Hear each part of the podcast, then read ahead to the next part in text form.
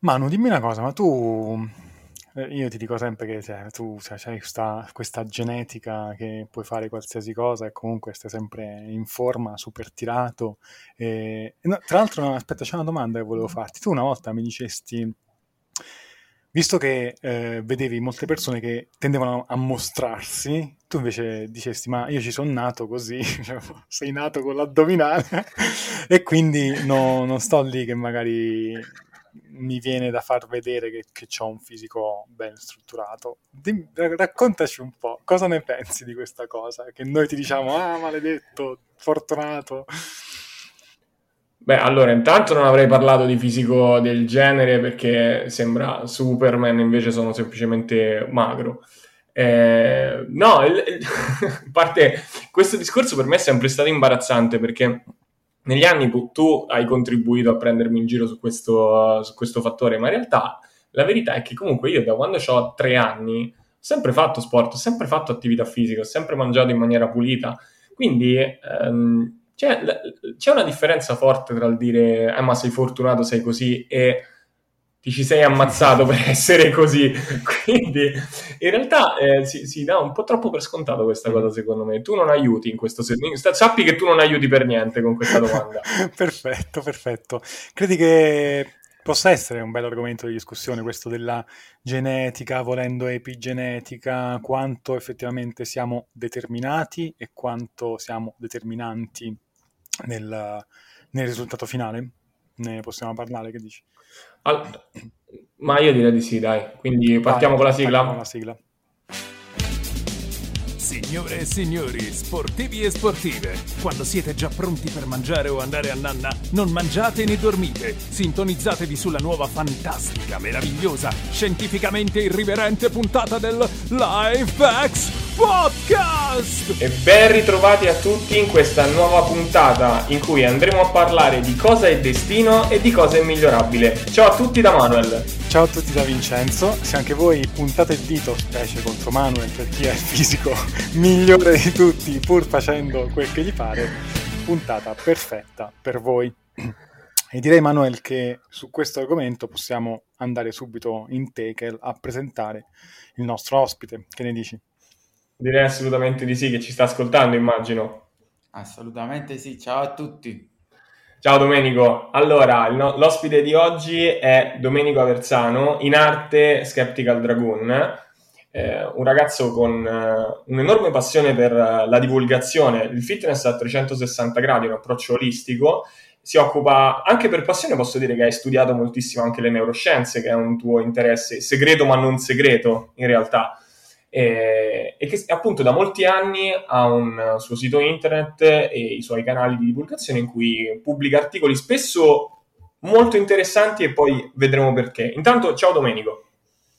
Ciao Manuel, grazie per questa introduzione. Sì, assolutamente, sono un grandissimo appassionato di neuroscienze e neurobiologia. Poi, dopo aver uh, completato il mio percorso di studi proprio in biologia all'università, mi, la, la passione è cresciuta ancora di più capendone di più a livello tecnico, ho continuato a approfondire per, um, per mio interesse e ho sempre cercato di legare questo interesse con tutto ciò che riguarda il mondo dell'allenamento, del fisico e quindi eh, la divulgazione attiva che faccio in questo senso. Ok. Domenico, tu eh, ci, diciamo che ci hai sentito, eri, eri nel background eh, nel nostro diciamo, inizio in cui ho, ho posto una domanda a Manuel Così a bruciapelo, senza magari entrare ora troppo nel tecnico, tanto abbiamo tempo di, di scendere in profondità dopo.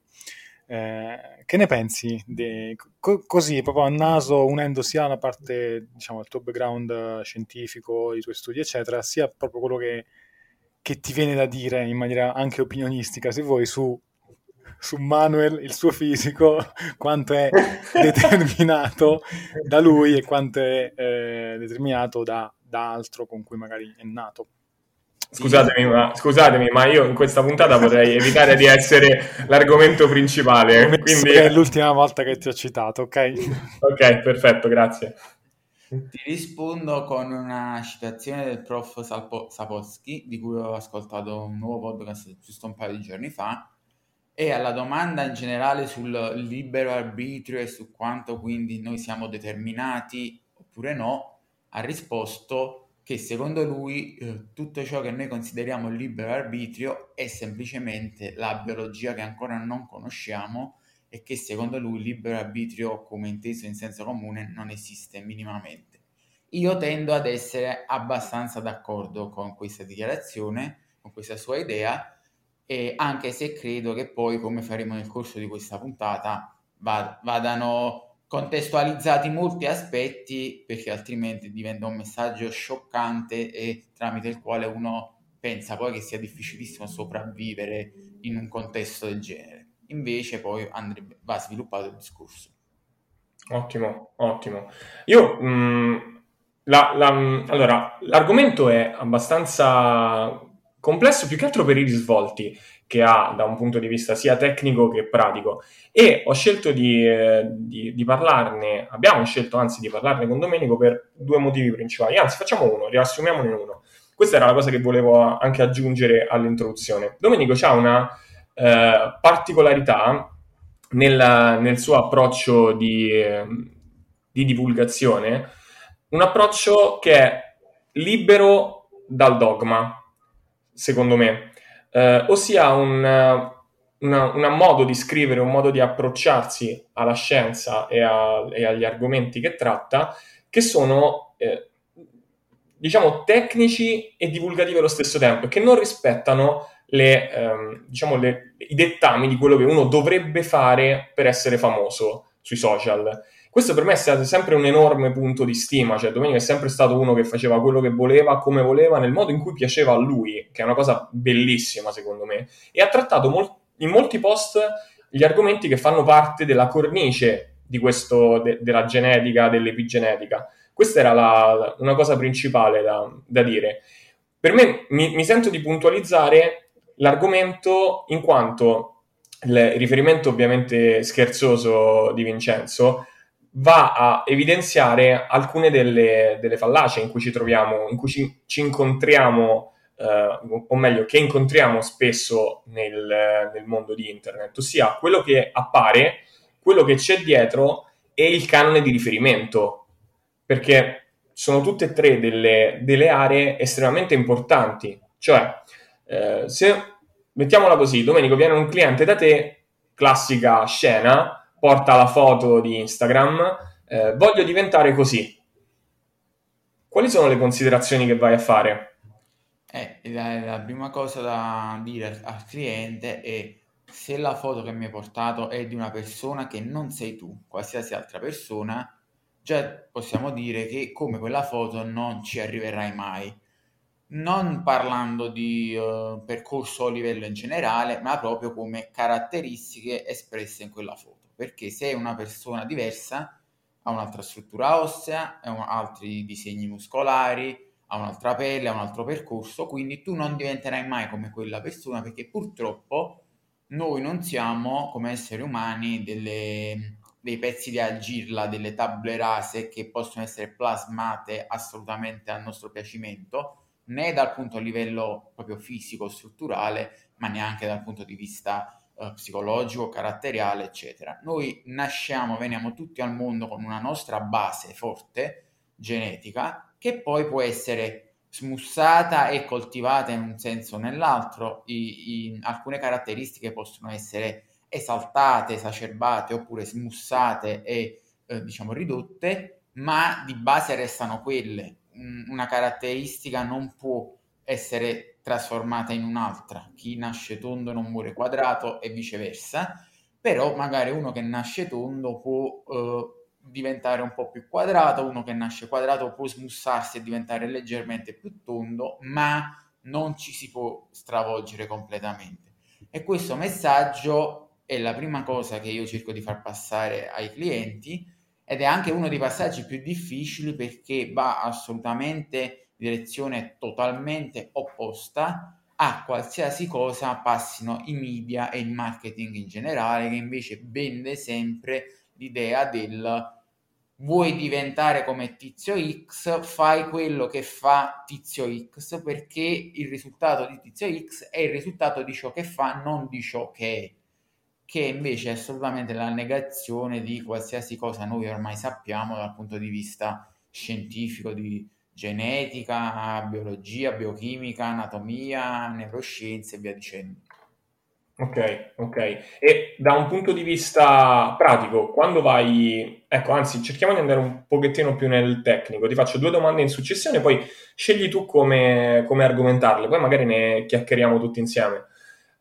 Ad esempio, quando andiamo a valutare la struttura... Quando vai, anzi, siamo sempre nell'ottica della persona. L'abbiamo fatto con molti altri nostri ospiti, eh, allenatori e preparatori atletici, quindi lo facciamo anche con te. Quando tu vai a valutare la struttura, ad esempio, una cosa che capita molto spesso a me in ambulatorio è capitato anche in maniera molto, con, con molta frustrazione che, che, dispiace anche, immagino. Poi ovviamente il lato umano c'è quando ci sono sì delle persone che ti mandano la foto, voglio diventare così e dopo tre mesi sai già che molleranno, ma ci sono anche persone che hanno proprio un obiettivo, la ragazza ginoide con dei problemi circolatori alle gambe, che la vive, magari ci si impegna per anni nel cercare di raggiungere un obiettivo che magari è troppo lontano.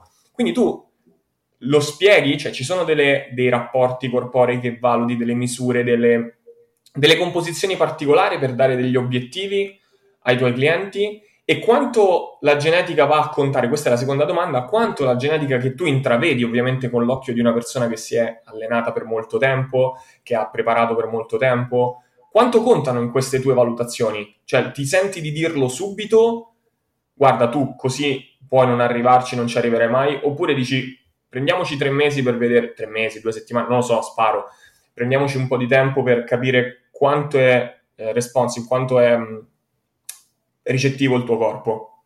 Allora, um, per quanto riguarda la... che tipo di valutazione fare, ovviamente dal punto di vista dell'allenamento ci sono delle valutazioni di leve, struttura e mobilità che sono poi relative al tipo di esercizi e ROM e tipo di allenamento che si andrà a fare che sono immediate, nel senso tu puoi fare il test della magari mobilità della caviglia di una persona, vedi subito quanta dorsiflessione ha, se ce n'è pochissima già sai che un pochino la potrà migliorare magari, ma resterà comunque limitata, soprattutto se dal test vedi che è un limite osseo e quindi già sai per esempio che uno squat particolarmente verticale e che scaricherà sul sui quadricipiti sarà difficile da ottenere, quindi dovrai utilizzare altre metodiche, altri esercizi, setup diversi e via dicendo. Così come eh, cose ad esempio come la struttura della gabbia toracica, la quantità di fibre in un gruppo muscolare piuttosto che una, il disegno muscolare, la lunghezza delle clavicole, queste sono cose che risaltano subito all'occhio.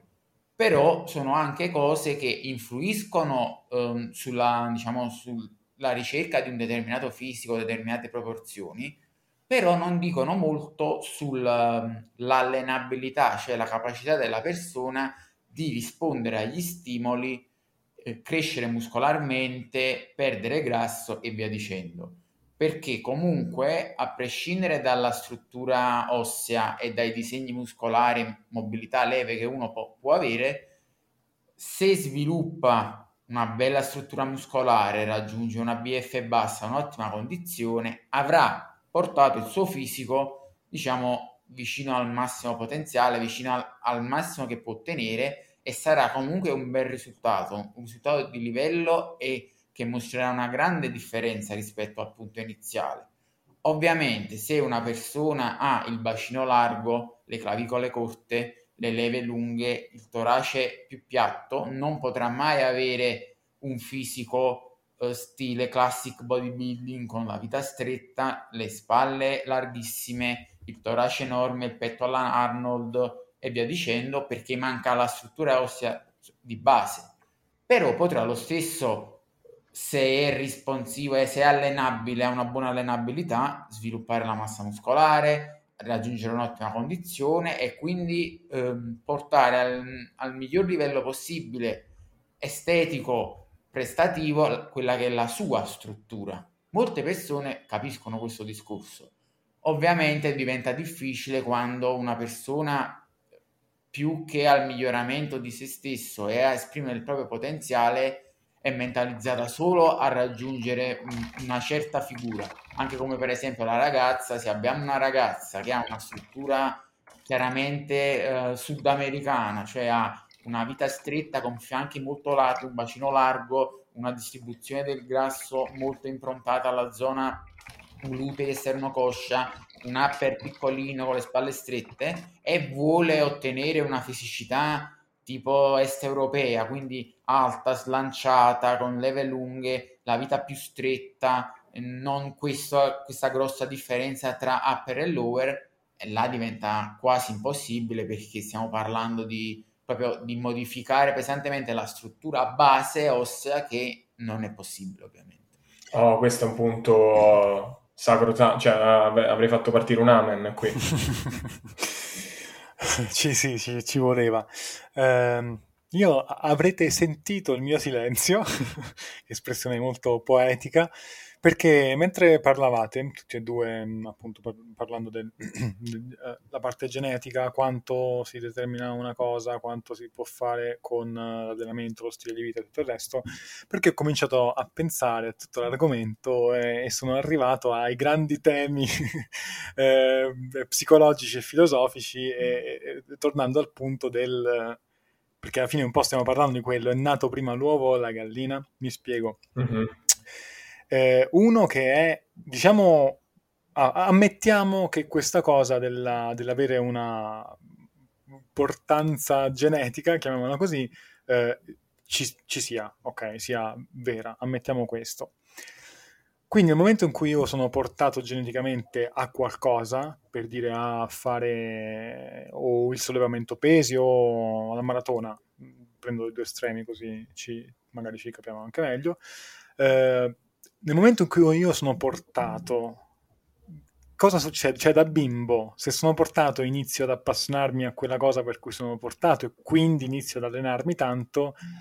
Eh, e alla fine, cioè quando avrò 15, 18, 20 anni che divento magari un campione o comunque ho successo in quella cosa, eh, avrò fatto anche sopra tanto allenamento che non potrò più discriminare quanto sono stato io, cioè quanto effettivamente mi sono messo in gioco per fare quella cosa e quanto invece quella cosa era, diciamo, scritta. Okay? E qui dovremmo anche ricollegare forse con quello che dice Sapolsky, vabbè, anche quella è una cosa della genetica perché la scelta primordiale di andare a fare l'elemento te l'ha data la tua genetica, però ci perderemmo in un, un gran guazzabuglio di discorsi.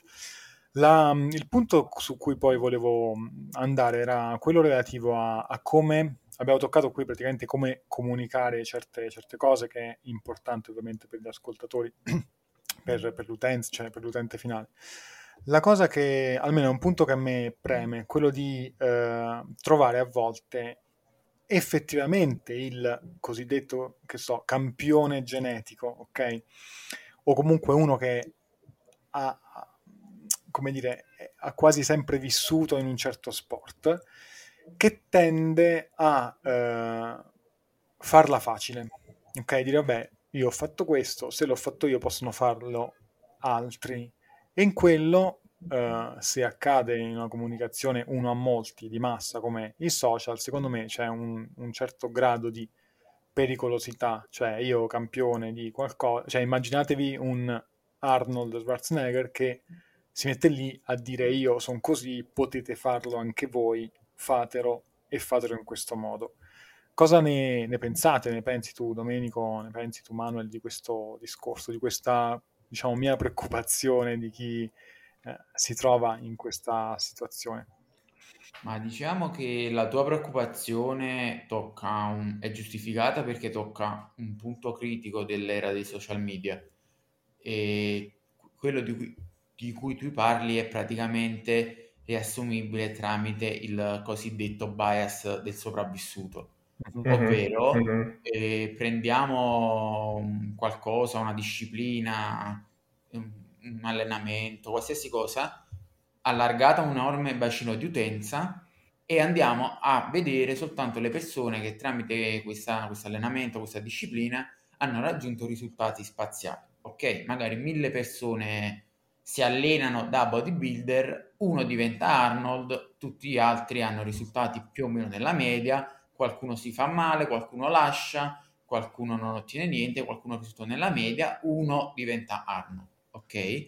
Sì. E eh, Taleb, Nassim Taleb, eh, parla di ciò che lui definisce evidenze silenziose. Praticamente gli altri 999 che non sono diventati Arnold diventano evi- evidenze silenziose, cioè vengono dimenticati, nessuno ne parla, cadono nell'oblio, si parla solo di quell'uno su mille che è diventato Arnold e una certa retorica dei media fa sì che passi il messaggio che, ah, allora se lui è diventato Arnold facendo quello, eh, que- questa disciplina, questo allenamento, questa cosa ti rende Arnold. Chiunque tu sia ti rende Arnold se ti impegni.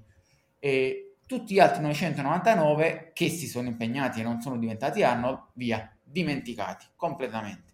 Questo è il classico uh, bias del sopravvissuto ovvero si vede solo chi è sopravvissuto a una determinata cosa, chi ne ha ottenuto risultati, chi ne ha ottenuto benefici, ci si dimentica di chi ha fatto esattamente le stesse identiche cose senza tirarci fuori nulla o magari addirittura avendone dei effetti negativi. Nel mondo dell'allenamento è veramente classico, eh, per esempio in relazione ai grandi esercizi con bilanciere, magari lo squat, facciamo un esempio classico, se fai lo squat pesante con costanza per anni, 200 kg, avrai sicuramente delle gambe enormi e avrai un super fisico perché qualcuno davvero lo ha fatto, ha ottenuto i suoi risultati così e anche in buona fede a volte lo giura e spergiura, ci si dimentica di tutti gli altri che cercando di imitare lo stesso percorso, chi non ha avuto risultati, chi ha avuto risultati diversi da quelli che voleva, chi si è fatto male, chi ha avuto problemi alla schiena, alle ginocchia e via dicendo.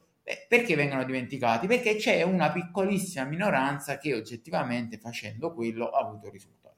E purtroppo questa mentalità la ritroviamo ovunque, anche fuori dalla palestra, nella finanza, i grandi guru dei corsi economici che dicono segui questo percorso, fai investimenti di questo tipo e farai un sacco di soldi, uno fa un sacco di soldi, altro, un altro 90% eh, perde tutti i risparmi. Nella seduzione fai così e tutte le donne cadranno ai tuoi piedi, magari uno ci riesce e il 99% si prende e denuncia per stalking e via dicendo, perché purtroppo viene sempre... Mi piace questo esempio.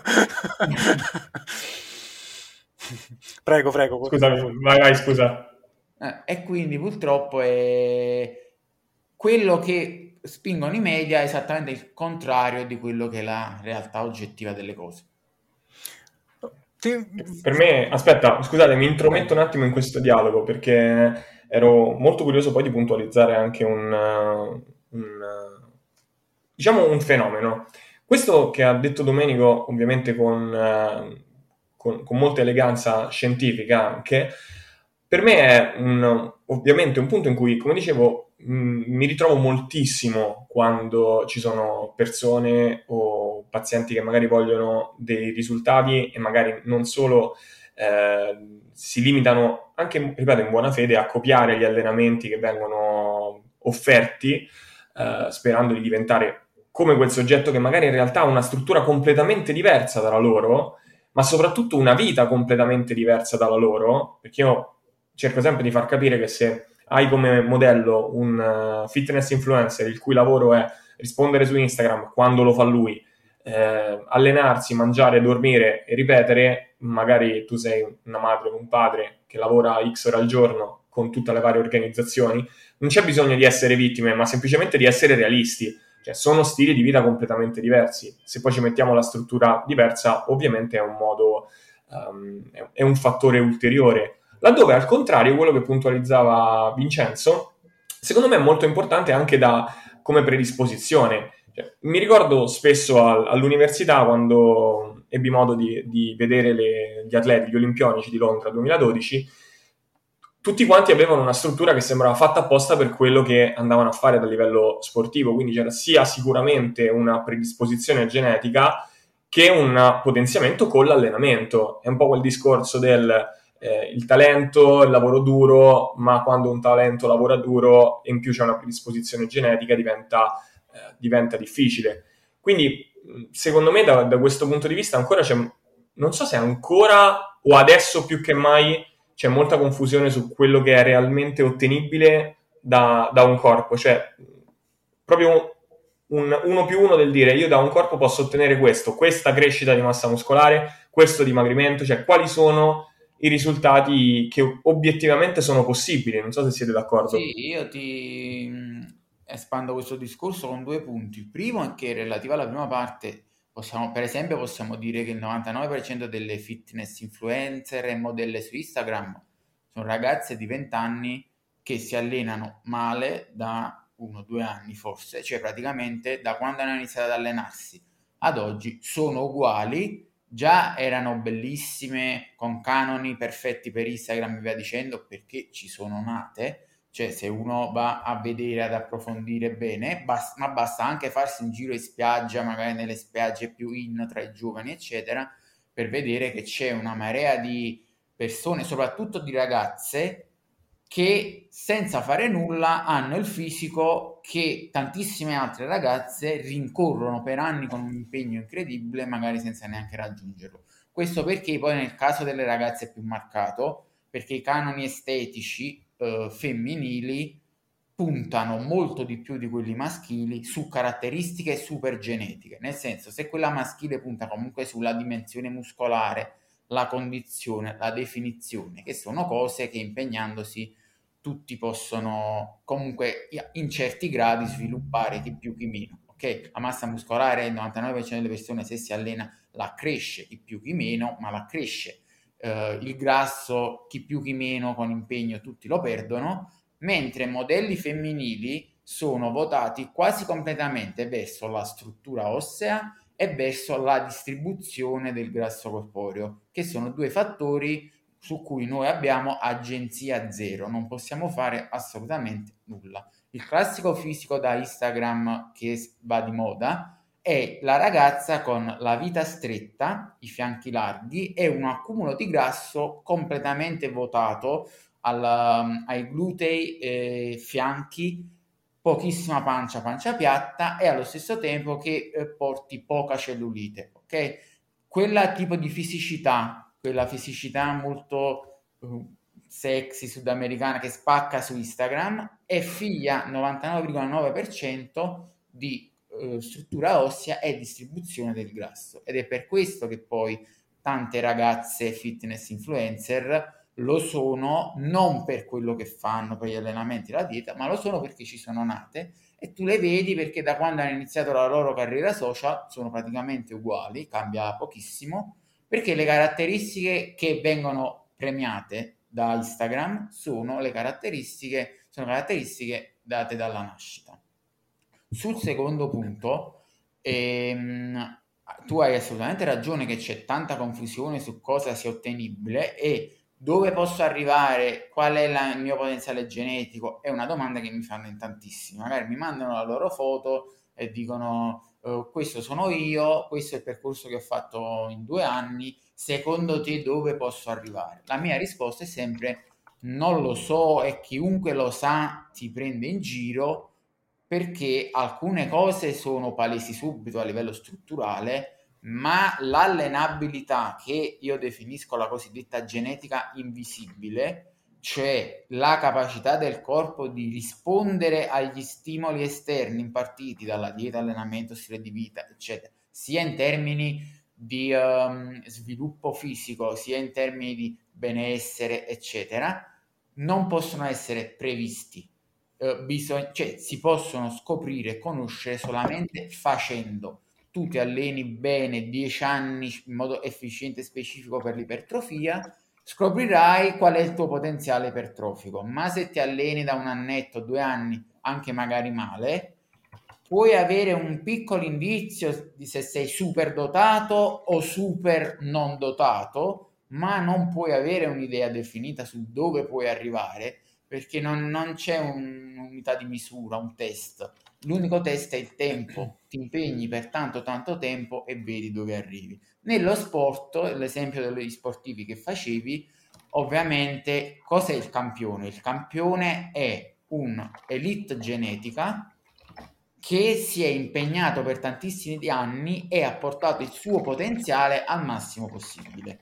Eh, noi abbiamo tanti casi di eh, elite genetica, quindi altissimo potenziale genetico, non sviluppato perché non ci si impegna, e tantissimi casi di scarso potenziale genetico portato al loro limite massimo insuperabile più alto possibile perché c'è un impegno mostruoso e entrambi questi casi non portano a un risultato di alto livello perché sono necessari entrambi il talento genetico, il potenziale genetico e l'impegno per svilupparlo al massimo sono entrambi condizioni sine qua non per eccellere. Per questo poi chi eccelle, l'eccellenza è veramente una, una nicchia piccola, perché devono sussistere allo stesso tempo entrambe queste condizioni ed è una cosa veramente rara.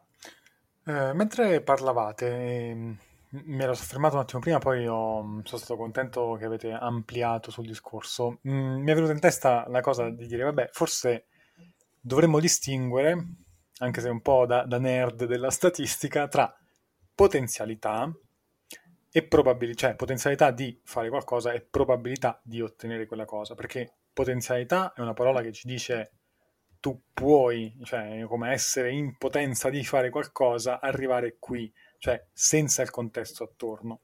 Probabilità invece è quello che ci fa stimare, riprendendo tutto quello che c'è attorno a noi, dove effettivamente possiamo arrivare. Ho pensato a questa cosa perché molte volte, cioè vedo che eh, il, tu hai parlato di bias del sopravvissuto, che molte volte rispecchia la regola, diciamo così, del 3%, cioè se tu fai qualcosa, fai qualcosa di, di abbastanza esclusivo, bene o male, a rispondere bene a quella cosa sono 2-3% della popolazione. Dico appunto eh, dare il programma tutto uguale fatto da Arnold Schwarzenegger, ok? Um, risponde una piccola percentuale. Secondo me la, il problema grosso è che eh, si va a perdere, specie quando si passa a, a, al fitness, a, alla forma fisica, al benessere, se vogliamo estendere, mh, mm, si va a perdere un ragionamento di tipo puramente scientifico, in cui sappiamo che, eh, come dire, se oltre il 95-97% delle, delle, prove sono state negative, noi sappiamo che quella cosa, bene o male, n- non va fatta. Okay? Si va a perdere un ragionamento scientifico di questo tipo e ci si comincia a basare su un ragionamento che possiamo dire de- della speranza. Cioè, secondo me il fatto che qualcuno sia riuscito a fare qualcosa in questo mondo fa comunque propendere le persone verso quelle scelte perché eh, il ragionamento che almeno io da mia esperienza vedo è vabbè, però magari io rientro in quel 2-3%, ok? E, ehm, che ne pensate voi di, di, di questa cosa?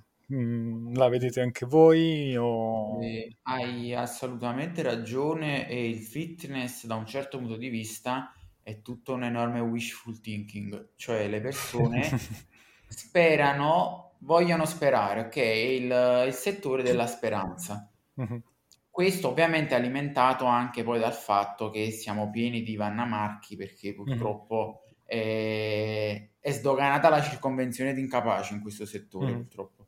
E quindi sì, la situazione è sempre uh, vabbè, io ho provato tutto, questo metodo non l'ho provato, adesso ci provo perché non ho ottenuto risultati con gli altri, quando magari quel metodo non ha principi saldi, tante persone ci si sono già trovate male, per me magari andrà bene, perché? Perché comunque essendo un settore legato a tutto ciò che è la sfera estetica che a sua volta è collegata alla sfera dell'autostima fortemente, fa sì che le persone non riescano ad accettare determinati limiti e non parlo solo di limiti genetici perché ci ricolleghiamo anche a quello che diceva Manuel sullo stile di vita, cioè se oggettivamente una persona è un professionista, padre di famiglia che si può allenare quattro ore a settimana, due o tre giorni ma vuole lo stesso il fisico da fotomodello e, e deve anche combattere con la sua genetica che non ci è nato quel fisico, cercherà alla fine di tutti i metodi magici delle promesse di fare il super fisico con due allenamenti a settimana e via dicendo, anche quando è palesemente fuffa, Perché non vuole accettare che non, non, per lui, almeno, escludendo anche la genetica, almeno fin quando ha una certa routine di vita che non gli permette di dedicare tante ore, tante energie, tanto focus a tutto ciò che è dieta e allenamento, non, ri- non può riuscire a raggiungere un certo obiettivo. Questa cosa viene respinta a priori da molte persone e quindi fa la fortuna poi dei, dei snake oil seller, cioè dei venditori di fumo, eh, perché sì. um, praticamente lucrano sul disagio emotivo di queste persone che vogliono per forza la soluzione magica, la pillola magica, non accettano un non è possibile o quantomeno non è possibile in questo contesto, devi cambiare quantomeno il tuo contesto, poi magari hai anche la genetica, però in questo contesto non puoi neanche esprimerla, lo devi cambiare, è una cosa che non accettano. Eh, su questo io ho, allora diciamo, lasciamo stare la, la fuffa, il fumo, eccetera, eccetera, diciamo quella riconoscibile almeno abbastanza velocemente, ovviamente riconoscibile dagli occhi di chi, nostri, di esperti, di professionisti, e a volte anche là è, è difficile. Eh, però, mh, vabbè, diciamo che do- dobbiamo un po' prendercela così, sappiamo che ci sono questi venditori di fuffa e, e purtroppo ci saranno anche in futuro. La, la, avevo una riflessione, cioè io mi trovo sinceramente in difficoltà a capire quando un, diciamo così, salto da quello che è una base scientifica solida si può o non si può fare, perché è vero che eh, noi se stiamo nella base scientifica facciamo delle cose e le portiamo avanti, però ehm, ci sono anche dei momenti in cui nella scienza stessa si sono fatti dei, dei salti o per eh, fortuna o per errori eh, le varie scoperte che a volte sono state fatte, magari sono state fatte per, per errori su delle procedure che dovevano fa- essere fatte in un certo modo, sono state sbagliate e si è scoperto che poi è successo qualcosa di buono, ok? C'è secondo voi un, mo- un, riusciamo a inquadrare, a dire ok, quando è che possiamo fare un, almeno un piccolo saltino, cioè dire questa è la base scientifica da cui partire, questo pelino in più non è stato dimostrato ancora da nessuno, però magari su di te può far bene o può portare a tot risultato, può darti questa cosa in più. Eh, come vi approcciate voi a questa cosa se, se, se ci avete magari fatto caso, riflettuto già? Rispondi tu da me? Sì, allora, personalmente io non, non- non mi piace un approccio, diciamo, scientista, cioè Mhm. pendere completamente dalle evidenze e fare solo le cose strettamente supportate della- dalle evidenze, soprattutto fin quando parliamo di, alim- di allenamento e alimentazione. Questo perché, ehm, a mio modo di vedere, la, le, la scienza, le evidenze ci deve dare dei principi generali molto solidi e validi, come può essere banalmente ad esempio il bilancio calorico oppure uh, la tensione meccanica che genera ipertrofia, ok? Ma non le metodiche. Infatti io sono molto critico degli studi uh, che vogliono dimostrare che l'esercizio X è migliore di quello Y, che lo schema X è più ipertrofico di quello Y, che l'alimentazione X è superiore a quella Y e via dicendo, perché credo che là diventa pericoloso in quanto prima di tutto la natura degli studi. Lo studio è standardizzazione, se tu devi studiare una variabile standardizzi tutte le altre, standardizzi il gruppo, cerchi di renderlo omogeneo e quindi alla fine quando studi un metodo stai studiando più la la media statistica ris- di risposta che non la bontà del metodo rispetto all'individualità dei soggetti. Allora, parlando per esempio di alimentazione, se abbiamo una dieta, un metodo che nega il principio base del bilancio calorico e per esempio ti promette di dimagrire nonostante tu sia in oggettiva, reale, misurata sul flusso energetico, e allora là fermiamoci un attimo perché probabilmente è un salto veramente enorme e folle dal, dalla guida scientifica. Viceversa, se abbiamo una dieta, un metodo che ti dice che dimagrirai perché sei in deficit calorico e poi a questo aggiunge magari delle nuances, dei, dei piccoli accorgimenti non super basati sulle evidenze, ma basati sul razionale teorico che può essere dato dalla scelta di, delle fonti che migliorano la digestione o aumentano la termogenesi o qualsiasi altra cosa, allora ne possiamo discutere. Probabilmente c'è anche un fondo di verità, perché poi, come abbiamo detto, ehm, gli studi non possono tenere conto dell'individualità perché vanno sempre a misurare le medie statistiche. Questo quando si prendono gli studi sia di alimentazione che di allenamento, c'è il risultato che è la media statistica, ma soprattutto quando sono gruppi numerosi di persone, quando si vanno a valutare i singoli casi, purtroppo spesso non sono riportati, solo pochi studi riportano la risposta di ogni singolo del gruppo, si vede che c'è una differenza enorme, si vede che il metodo X, cioè magari hanno fatto lo studio che allenarsi tre volte a settimana per gruppo muscolare è superiore a due volte. Ok, la media statistica dice quello, però poi andiamo a vedere i singoli e ci sono alcune persone che invece sono andate molto meglio con due volte invece che tre, quindi il contrario della risposta media.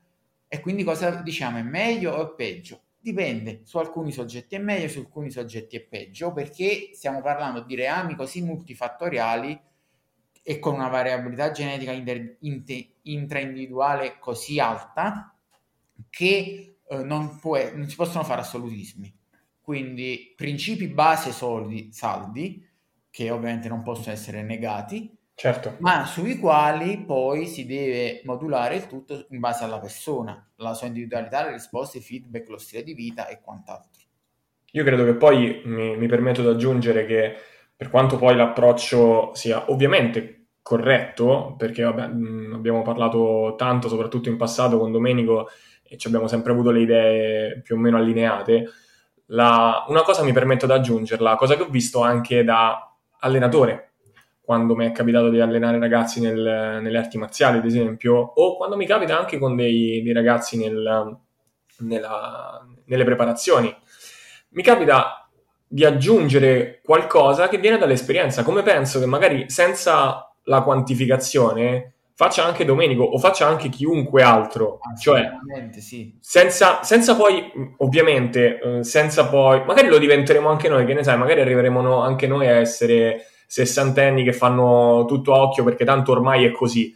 Però, però al momento capita che ovviamente come dicevi tu prima le basi sono quelle, la logica è quella, eh, però capita magari qualche volta che dico, boh, secondo me per intuito magari sicuramente la spiegazione c'è e come diceva Sabotsky magari sono meccanismi che non conosci in quel momento o non ne sei conscio. Però capita che magari ti dico, guarda, secondo me tu funzioneresti da Dio con tutti i carboidrati concentrati la sera non ti so dire perché, ma mm, dentro magari nel cervello ti si sono uniti 3-4 pezzetti, 3-4 informazioni che hai visto in passato eh, e quindi ti, ti, porta a una sorta di intuizione per cui tecnicamente non ha senso, ma in pratica funziona. E a, a me capita, di, di, è capitato, capita ogni tanto di aggiungere quel tocco che viene poi dall'esperienza, no? Uh-huh. Assolutamente sì, io sono d'accordissimo e lo vedo sia in allenamento che poi con lo stile di vita che fanno le persone, eh, il sonno, l'alimentazione, qualsiasi cosa, eh, ci sono dei pattern. Uno con l'esperienza e con l'accumularsi di aneddoti alla fine non fa altro che diventare sempre più bravo a riconoscere rapidamente dei pattern che osserva.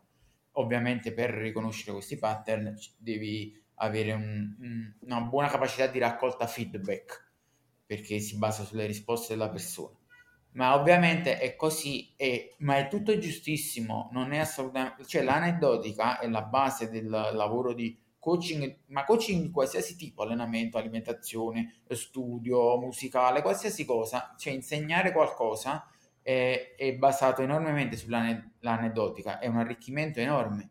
L'unico problema, a mio modo di vedere, è quando l'aneddotica personale è basata sull'individuo, cioè io riconosco che tu, poiché mi hai dato certi feedback, sei fatto in un certo modo, hai imparato a conoscerti e vedo che comunque funzioni in un certo modo, riconosco che eh, rientri in un pattern che ho già visto e quindi probabilmente fare una determinata cosa ti porta più risultati che farne un'altra.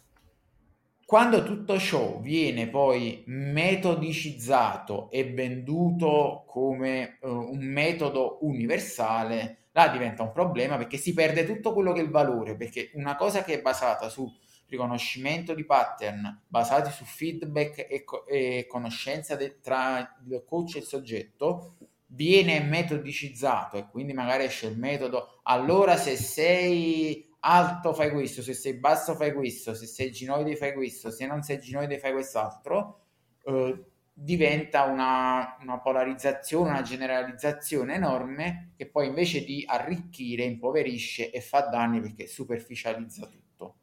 Diciamo che okay. questa cosa, correggimi, correggetemi, si può sintetizzare con il pensiero generale, cioè il principio generale può generare tanti dettagli specifici e particolari, ma i dettagli specifici e particolari ce ne vogliono veramente tanti per poter andare a eh, diciamo definire un principio generale. Non ne bastano certo, sì, pochi per poter farlo. Okay. cioè dal generale al particolare sì spesso ed è un arricchimento dal particolare al generale che poi diventa generalista spesso è un, un impoverimento mm-hmm. Beh, questo poi è una, un riassunto praticamente della puntata eh, sull'arte di fare scienza che abbiamo avuto mm-hmm. con, con, Franco, assolutamente. Eh, allora, io muoverei, mi muoverei sull'ultimo blocco, che è anche quello un po' più nerd, e quindi ci, eh, ci, ci, possiamo divertire un pochino in maniera ovviamente tranquilla, ma una cosa molto importante di cui avrei voluto discutere, l'ultimo punto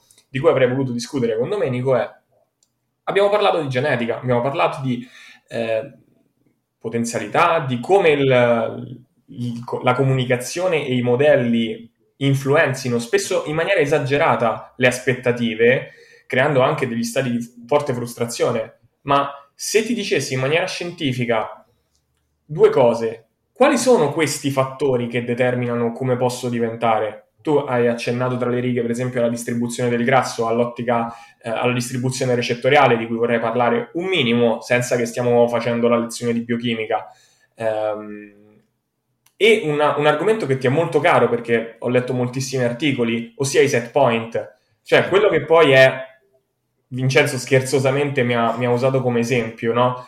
Ma io ovviamente il fisico che ho io è un fisico assolutamente normale, nell'ottica del fitness non è niente perché non faccio bodybuilding, risulto semplicemente magro, con una bassa percentuale di grasso e io gli ho risposto scherzosamente, ma con un fondo di verità, che io non sono mai stato sopra il 7,5-8% di grasso corporeo in tutta la mia vita. Puoi dire secondo te perché questa cosa, non secondo te, ma perché questa cosa è così fondamentale? Che sembra una cavolata, dici, eh, ma io so, su 31 anni di vita non sono mai stato sopra l'8%.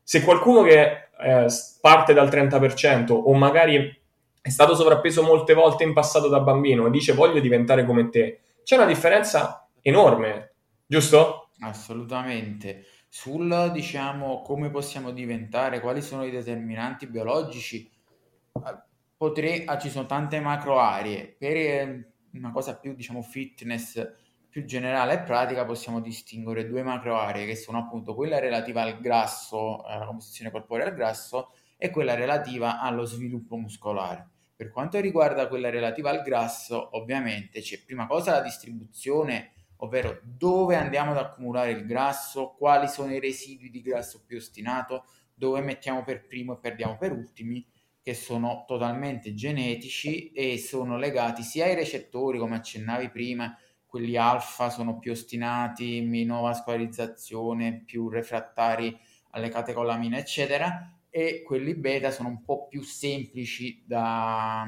diciamo, mobilizzare e quindi, tra virgolette, ossidare. E questa cosa fondamentalmente deriva dal, dall'assetto ormonale, ma l'assetto ormonale non inteso come uh, mi pinzo di testosterone e simile, ma come i livelli biochimici e ormonali individuali del soggetto, ma anche tantissimo, e secondo me anzi è la grossa fetta, l'esposizione ormonale durante lo sviluppo embrionale e quanto uno è più o meno esposto a testosterone e estrogeni durante lo sviluppo embrionale, questo influisce sul numero di adipociti, sulla distribuzione, sui recettori e via dicendo. E questi sono fattori purtroppo su cui la nostra agenzia è meno di zero. Quindi ovviamente se noi abbiamo magari un ragazzo come te o come altri che eh, già di base ha pochi adipociti, quindi un set point più basso, un minor, minori spot di accumulo e, e anche un accumulo, una distribuzione del grasso più ehm, felice rispetto a quelli che sono i canoni estetici, magari un uomo che accumula, ok, accumula sui glutei, sulle gambe, ma c'ha sempre la pancia piatta, l'addome fuori, eh, il petto tirato, le braccia tirate, e ha, ha una vita, tra virgolette, più facile se vuole mantenere un certo ideale estetico rispetto ad un uomo che magari anche ha BF simile, però c'ha tutto l'accumulo localizzato, fianchi, pancia e quindi o sta al 5% o ha gli accumuli localizzati. E, ehm, stessa cosa vale per le donne, l'abbiamo accennato prima, e il grasso, tra virgolette, nei punti giusti e ci nasci, non decidi di mettere, non a caso poi ci sono tante operazioni di chirurgia estetica, il, il Brazilian butt lift che va fortissimo in Sud America, in cui si pompano i glutei con uh, il silicone e quello che è, uh, per sopperire diciamo a non avere il grasso distribuito bene in quelle zone, per avere quella fisicità esplosiva che va tanto di moda online. Eh, perché si fanno queste operazioni? Perché non c'è altro da fare, cioè tu non puoi decidere di cambiare dove metti il grasso. Dal Eccola. punto di vista muscolare eh, c'è un discorso simile, nel senso che tutti noi nasciamo con un certo numero di fibre muscolari per ogni distretto, un, un certo numero di cellule satelliti che devono donare il loro nucleo per, per aumentare i mionuclei delle cellule muscolari, eccetera, che è un processo fondamentale per l'ipertrofia. Chi ha poche cellule satelliti che variano eh, tra gruppo muscolare, magari un soggetto X ne ha tantissime nel petto e pochissime nelle braccia e, e via dicendo, chi ha poche cellule satelliti fa molta fatica a generare ipertrofia. E il numero di fibre muscolari sembra essere molto influenzato, molto determinato anch'esso dallo sviluppo embrionale, dall'esposizione al testosterone e allo sviluppo embrionale. E quindi e fondamentalmente noi nasciamo poi post parto siamo già determinati nel nostro numero di fibre. Come sappiamo l'ipertrofia è appunto la, l'aumento di sezione trasversa delle fibre che già abbiamo non un aumento di fibre. L'iperplasia nell'uomo è, uh, ha praticamente evidenze non dico zero ma prossime allo zero e sembra avere un impatto veramente infimo su quello che è lo sviluppo muscolare complessivo. Quindi quello è già il primo fattore. I, i, le cellule satelliti sono un altro fattore che influisce sull'allenabilità, cioè la risposta agli stimoli per accrescere l'ipertrofia, e poi in modo simile ci stanno una varia, varie cascate di fattori su come noi rispondiamo agli um, stimoli indotti dall'allenamento a livello proprio di cascata trasduzionale dei stimoli chimici e come quindi poi rispondiamo a livello di crescita muscolare. Un'altra cosa, per esempio, è la distribuzione dei recettori androgeni. I recettori androgeni sono quelli che legano tra l'altro il testosterone, che ha funzioni diverse in tessuti diversi, magari eh, nel cervello promuove certe um, interazioni con la dopamina, quindi certi comportamenti, um, certi atteggiamenti, può proteggere o, o, peggiorare per alcune patologie neurali, via dicendo. Nella, nelle muscoli promuove ipertrofia, nelle ossa promuove densità ossea e via dicendo. Un soggetto che ha magari un'altra, sia un'alta affinità, cioè i recettori legano benissimo alla molecola e quindi anche dosi minori della molecola del testosterone endogeno in questi casi promuove effetti molto forti, sia una maggiore densità distribuzione in, in determinati tessuti invece che altri eh, ha un vantaggio. Una persona che ha una enorme distribuzione di recettori androgeni nei tessuti muscolari, per esempio, sarà sicuramente più propensa alla crescita eh, muscolare rispetto a un soggetto che ha una minore densità di recettori androgeni nei, nei muscoli. E con questo possiamo legarci anche alla cosiddetta nel bodybuilding genetica recettoriale, ovvero sì. perché alcuni soggetti a dosi basse di testosterone esogeno, di anabolizzanti esogeni, esplodono, hanno risultati clamorosi, non hanno effetti collaterali e via dicendo, mentre altri uh, non riescono ad avere risultati, hanno molto più effetti collaterali e per raggiungere certi livelli muscolari devono alzare tantissimo le dosi e uh, subire molti più effetti collaterali perché hanno una diversa affinità e distribuzione tra i vari tessuti dei recettori androgeni che ligano queste molecole degli steroidi anabolizzanti esterni.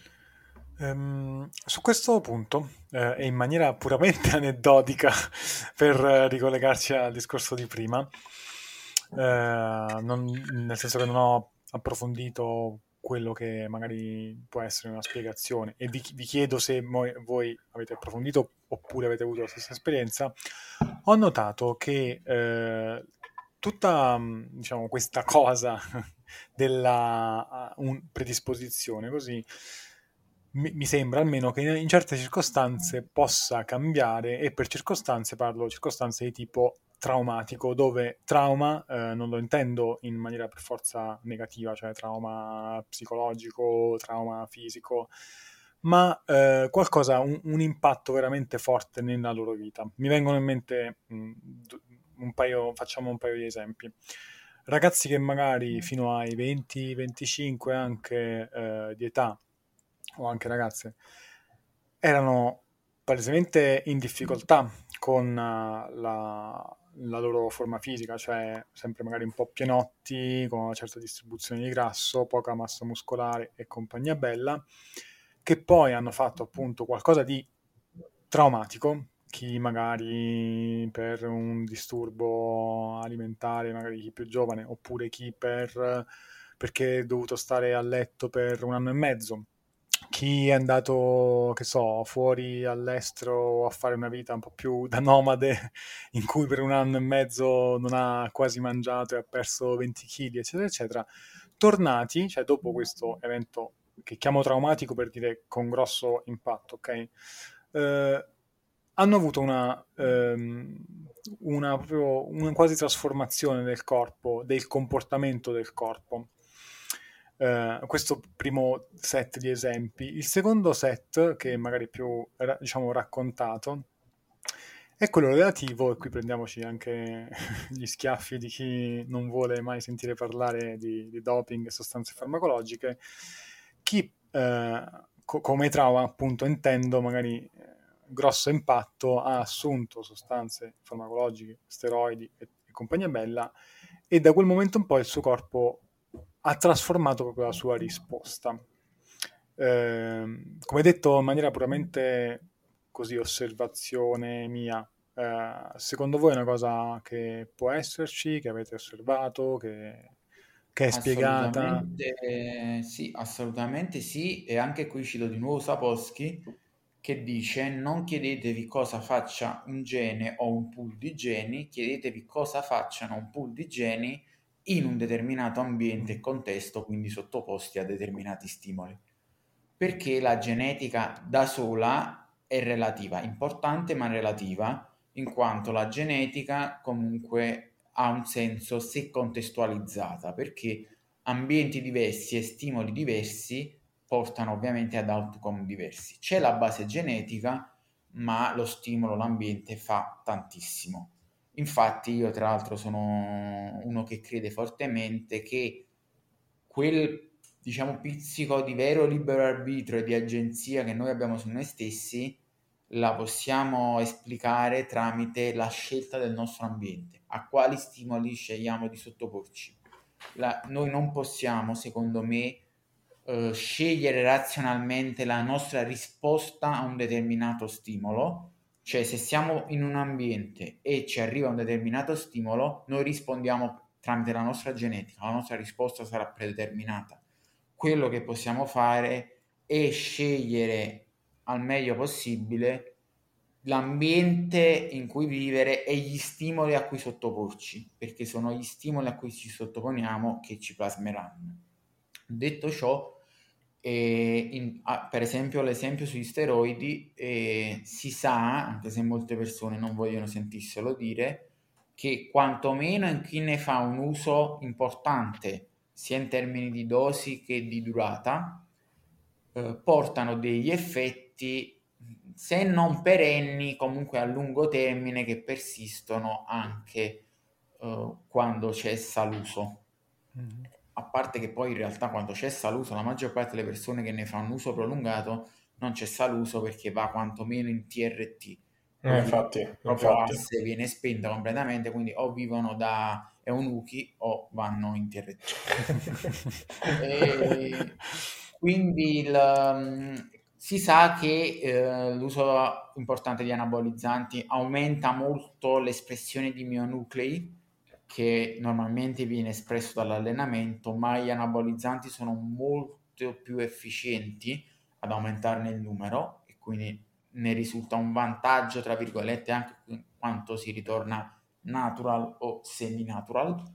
E, ehm, può dare un'enorme spinta a raggiungere una condizione spaziale, una BF molto bassa, e poi se uno è bravo a gestirla, eh, tra virgolette campa in parte di rendita, nel senso che se tu eri al 20% di BF fisso e facevi difficoltà anche a scendere al 15%, usi anabolizzante, arrivi al 5%, stracciato con una grande massa muscolare, poi sei furbo, riesci a gestirti, non ci torni al 20, magari torni al 10, al 12, ti stabilizzi lì e il tuo corpo inizia a comunque essere in una situazione diversa, affronti la dieta, l'allenamento in maniera diversa e um, quindi ti sei posto in una condizione che non riuscivi a raggiungere proprio di stile di vita e di eh, connubio tra composizione corporea, dieta e allenamento che da natura non riusciva a raggiungere. Quindi c'è un trauma serio.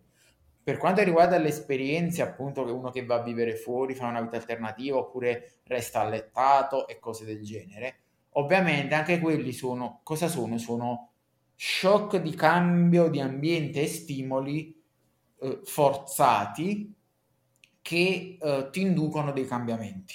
Ok? Eh, perché molto spesso quando noi parliamo di difficoltà genetiche, limiti genetici, eccetera, non parliamo di impossibilità, parliamo di impossibilità di fare qualcosa, eh, diciamo, in serenità, mantenendo una certa qualità della vita, mantenendo una certa sanità mentale e via dicendo. Perché, eh, ad esempio, parlando di grasso, potenzialmente ogni uomo ha la, la capacità di raggiungere il 4-5% di grasso, cioè fisiologicamente lo può fare.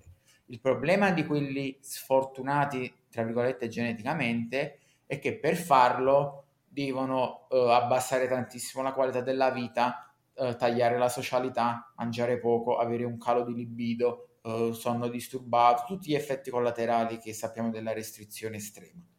E quindi se lo devono fare razionalmente eh, volitivamente fanno molta difficoltà perché cederanno, non, se, non, non, riusciranno a sostenere la dieta, gli allenamenti e via dicendo.